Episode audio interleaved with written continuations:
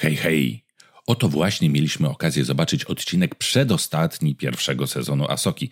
Tak, tak, za tydzień wielki finał.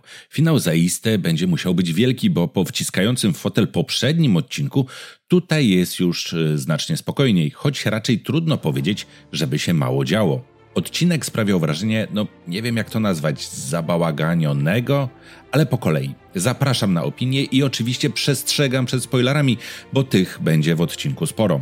Zatem jeśli czujecie się ostrzeżeni, to lecimy z materiałem.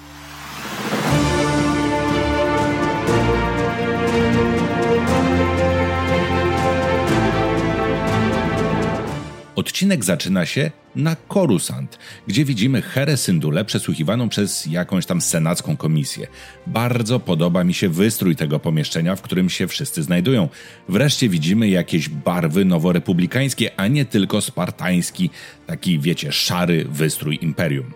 Jest oczywiście i Mon Mothma i Akbar, znaczy to chyba jest Akbar, i senator Siono, Ziono, który gra tutaj takiego ograniczonego, zamkniętego na argumenty ziomka, który nie wyściubia nosa poza Korusant i uważa, że zagrożenie ze strony Trauna jest nieistotne, a żadnych latających waleni nie ma.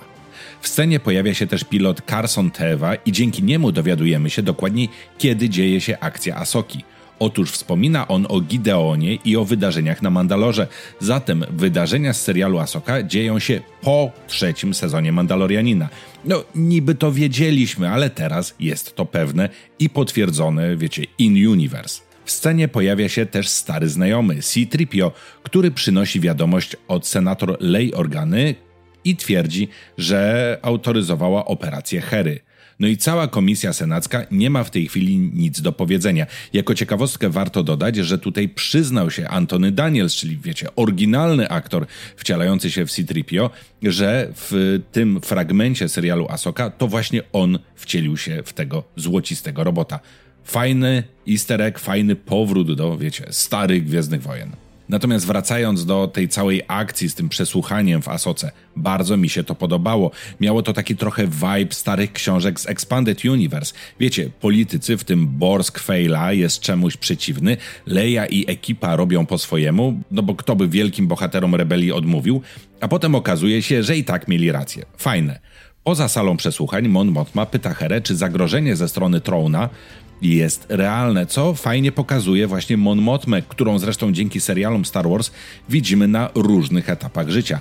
Ona zawsze myśli swoje, ale trzyma się procedur urzędowych, czyli trzeba było zorganizować przesłuchanie, no to zorganizowaliśmy przesłuchanie, chociaż uważam, że po części, że przesłuchiwany miał rację. Jeśli tęskniście za Anakinem, to w tym odcinku też się pojawi. Nie w świecie między światami jednak, ale jako nagranie holograficzne. Okazuje się, że Asoka ma 20 nagrań z lekcjami swojego mistrza jeszcze z czasów wojen klonów i sobie tego od czasu do czasu słucha, zwłaszcza przy treningu. Ciekawe. Weźcie pod uwagę, że Asoka spotkała już Vadera, czyli można tak powiedzieć złe alter ego Anakina, ale nadal, mimo tego, że słuchała jego nagranych nauk, to przyznała jakby, że kiedyś to był dobry i mądry mistrz. Trochę zanegowała to, kim się stał. Traun dowiaduje się, że Asoka to uczennica Anakina. Wie zatem o niej już całkiem sporo, bo jak wiemy z książki Traun Sojusze, to niebieskoskóry admirał znał Anakina, zatem na podstawie wiedzy o mistrzu był w stanie przewidywać zachowanie uczennicy. Takie nawiązanie do książek, ale wiecie, niezbyt oczywiste. Kto ma wiedzieć, ten wie. No i wreszcie mamy rzecz, która mi się najmniej podoba, choć no wiecie, generalnie źle nie jest. Mam na myśli budowanie relacji między Sabin a Ezrą. Już pomijam, że Ezra w czasie walki wali takie miny, że o ja cię nie mogę, ale no, pewnie powiecie, że się czepiam. Tak, ten aktor mi nie pasuje, choć w zasadzie wyglądowo no nie mam się do czego przyczepić. Podobny jest do kreskówkowego Ezry. Niemniej aktorsko coś mi tutaj nie siadło. Ezra i Sabin sobie jadą, gadają, Sabin opowiada mu historię galaktyki i w sumie tyle. Jakbym chciał, żeby kawałek tej opowieści został opowiedziany w serialu, jak na przykład Ezra dziwi się, że inny chłopak z pobocznej planety niszczy Gwiazdę Śmierci i zostaje Jedi. Ech, ale Sabin jakoś nie może mu powiedzieć, jak go znalazła. W sensie, jak przyleciała do tej galaktyki, że Traun ją wypuścił. Czy tutaj jest jakieś drugie dno, no albo jest jakieś drugie dno, albo ten dialog jest słabo napisany, bo po prostu trochę nie ma sensu. Nie wiem, czy zwróciliście uwagę na jeden szczegół. Otóż w tym odcinku mamy bardzo podobną scenę do Imperium kontratakuje. Jednostki Imperium ścigają statek, który ukrywa się w polu asteroid. W epizodzie 5 to był oczywiście Soku Millennium i Vader ścigając go nie liczył się ze stratami, poświęcił nawet krążownik. W Asoce to właśnie główna bohaterka serialu ukrywa się w asteroidach, tylko wiecie, że to nie asteroidy, tylko cmentarzysko pozostałości po pergilach, ale wiecie o co mi chodzi. Traun stara się ją dokładnie namierzyć i dopiero potem precyzyjnie ostrzeliwuje. Nie poświęca bezsensownie swoich zasobów, których ma mało. Zresztą to widać było nawet wcześniej, bo sam admirał przecież chodził w pocerowanym mundurze.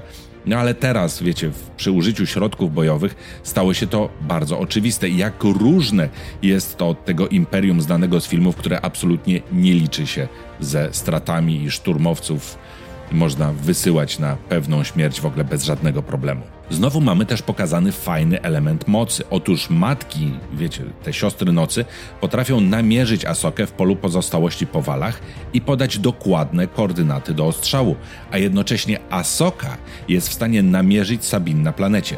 Wiecie, może to kolejna przesłanka, że Sabin jest jednak czuła na moc, tylko, nie wiem, zablokowana? Asoka nie wyczuwa Ezry, tylko właśnie Sabin ze względu na więź między nimi. Ciekawe, trochę w tym widzę lazy ratingu, bo Asoka jest w stanie szybko dotrzeć do swojej padawanki, a nie szukać jej całymi dniami po całej planecie, ale rozumiem, że w ośmioodcinkowym serialu taki skrót jest potrzebny. No jeszcze muszę powiedzieć o Bailanie i Shinhati. Tutaj po prostu wow. Widać, że w starszym Jedi jest jakaś tajemnica odprawia swoją uczennicę, kończąc jej szkolenie i stwierdzając, że ich cele i dążenia są różne. To jakie u licha są cele i dążenia Bailana? Nie mogę przestać o tym myśleć. Bailan następnie spotyka się w walce z Asoką i ta walka jest taka inna. W sensie miałem wrażenie, że oni walczą ze sobą, choć wcale nie muszą, bo jedno nie stoi na drodze tego drugiego. To ciekawa impresja chyba, nie? Druga walka to Shin Hati i szturmowcy kontra Sabin i Ezra oraz w pewnym momencie Asoka. Konflikt zakończony niejednoznacznie, bo szturmowcy się wycofują. Asoka chce pomóc Shin Hati, ale dziewczyna ucieka. Ezra nie chce walczyć mieczem, tylko używa mocy, a w jednym momencie próbuje nawet przegadać przeciwników, aby go nie zabijali. No takie to bardzo rebelsowe, ale jakoś znowu nie pasuje mi do live action Ezry. Nie wiem co jest nie tak, mówię to już któryś raz, ale aktor mi nie leży. Ciekawe, bo nie chce wziąć miecza od Sabin. W końcu od 10 lat nie miał tej broni i używał tylko mocy. I to właśnie przy pomocy mocy chce walczyć, bo w jej użyciu się ćwiczył przez ostatnie 10 lat.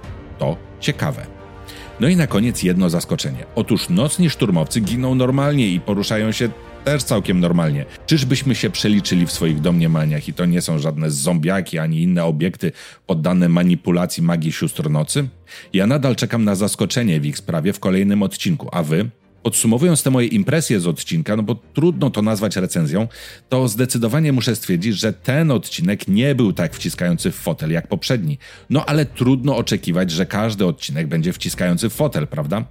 Kilka elementów popędziło mnie do myślenia i kombinowania i wyciągania wniosków, co jest przecież najważniejsze dla fana. Kilka elementów uważam za no nieco słabsze, ale generalnie jest dobrze. Wiele scen miało drugie dno i dało sporo do myślenia i do wyciągania lorowego mięska. Niemniej, jak powiedziałem we wstępie, odcinek był trochę zabałaganiony, bo tak właśnie no, nie wiadomo gdzie prowadził. Sabin i Ezra, którzy rozmawiają, no ale jakoś niewiele informacji sobie przekazują. Bailan, który nie wiadomo gdzie dąży, bo na pewno nie tam, gdzie Tron. Asoka, która z nim walczy, no też w sumie nie wiadomo po co z nim walczy. Shinhati, która momentami zdaje się być zagubioną dziewczynką. Gdzie nas to zaprowadzi? Nie mogę doczekać się finału. Dzięki wielkie za oglądanie. Przypominam, żebyście się często uśmiechali i koniecznie napiszcie mi, co spodziewacie się ujrzeć w finale serialu. Uważajcie na siebie i niech moc będzie z wami. Trzymajcie się. Pa pa!